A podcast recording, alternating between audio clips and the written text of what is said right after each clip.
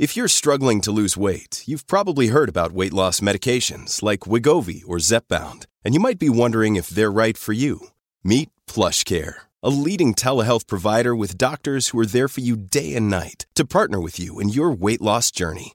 If you qualify, they can safely prescribe you medication from the comfort of your own home. To get started, visit plushcare.com slash weight loss. That's plushcare.com slash weight loss. plushcare.com slash weight loss. You're listening to a flash briefing from MLive with your host, Jessica Shepard. This is Michigan News from MLive for Thursday, February 25th, and I'm Jessica Shepard. Bills in the Michigan House aim to curb prescription drug and healthcare costs. New Michigan COVID 19 vaccine data shows disparities across racial lines, and Governor Gretchen Whitmer praises schools for restarting in person learning.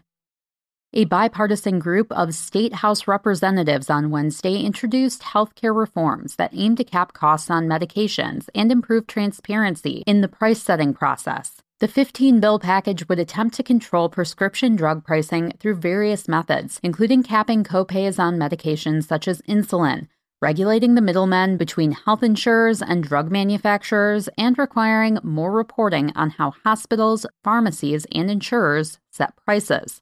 One of the major initiatives in the package seeks to regulate pharmacy benefit managers, which are companies that manage prescription drug benefits for health insurers and other payers. The House plan would prohibit them from imposing fees on local pharmacies for past prescription sales and require transparency reports on price setting. The reform legislation would also attempt to address affordability concerns by requiring hospitals to publicly post information on how costs and charges are determined. These reforms are especially important now amid ongoing impacts of the COVID 19 pandemic, said House Speaker Jason Wentworth of Clare. Michigan released new data on the COVID 19 vaccine this week, and the initial results exhibit disparities in race despite state efforts aimed at equitable access. Statewide data shows that as of February 23rd, about 42% of all first doses administered went to white residents, compared to 3.7% for Black residents and 9.4% for residents of other races. About 44% of those with at least one vaccine dose did not report their race. The state also recorded the percentage of racial groups that have been vaccinated so far. First shots were administered to about 8% of white Michigan residents versus 4.1% of Black residents, 5% of Asian or Pacific Islanders, and 5.4% of American Indian or Alaska Natives. That would mean white Michigan residents are about two times more likely to have received their first shot of the COVID 19 vaccine than any other race.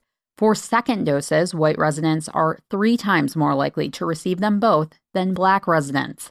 The state orders vaccines to be distributed across the state using the CDC's Social Vulnerability Index, which helps allocate doses to communities based on socioeconomic status, household composition and disability, minority status, language spoken, housing type, and transportation.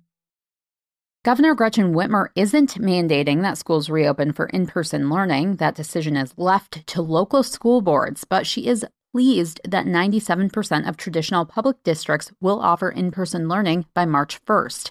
About 64% of Michigan districts offered in person learning in January, but that surged to 83% for February.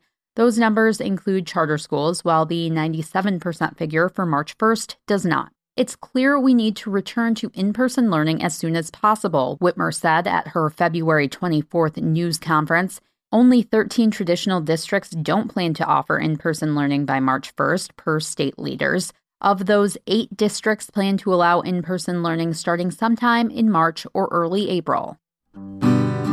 You can always find more podcasts from MLive by visiting mlive.com slash podcasts. We'll be back tomorrow with more Michigan news from MLive. Thanks for listening and have a great day.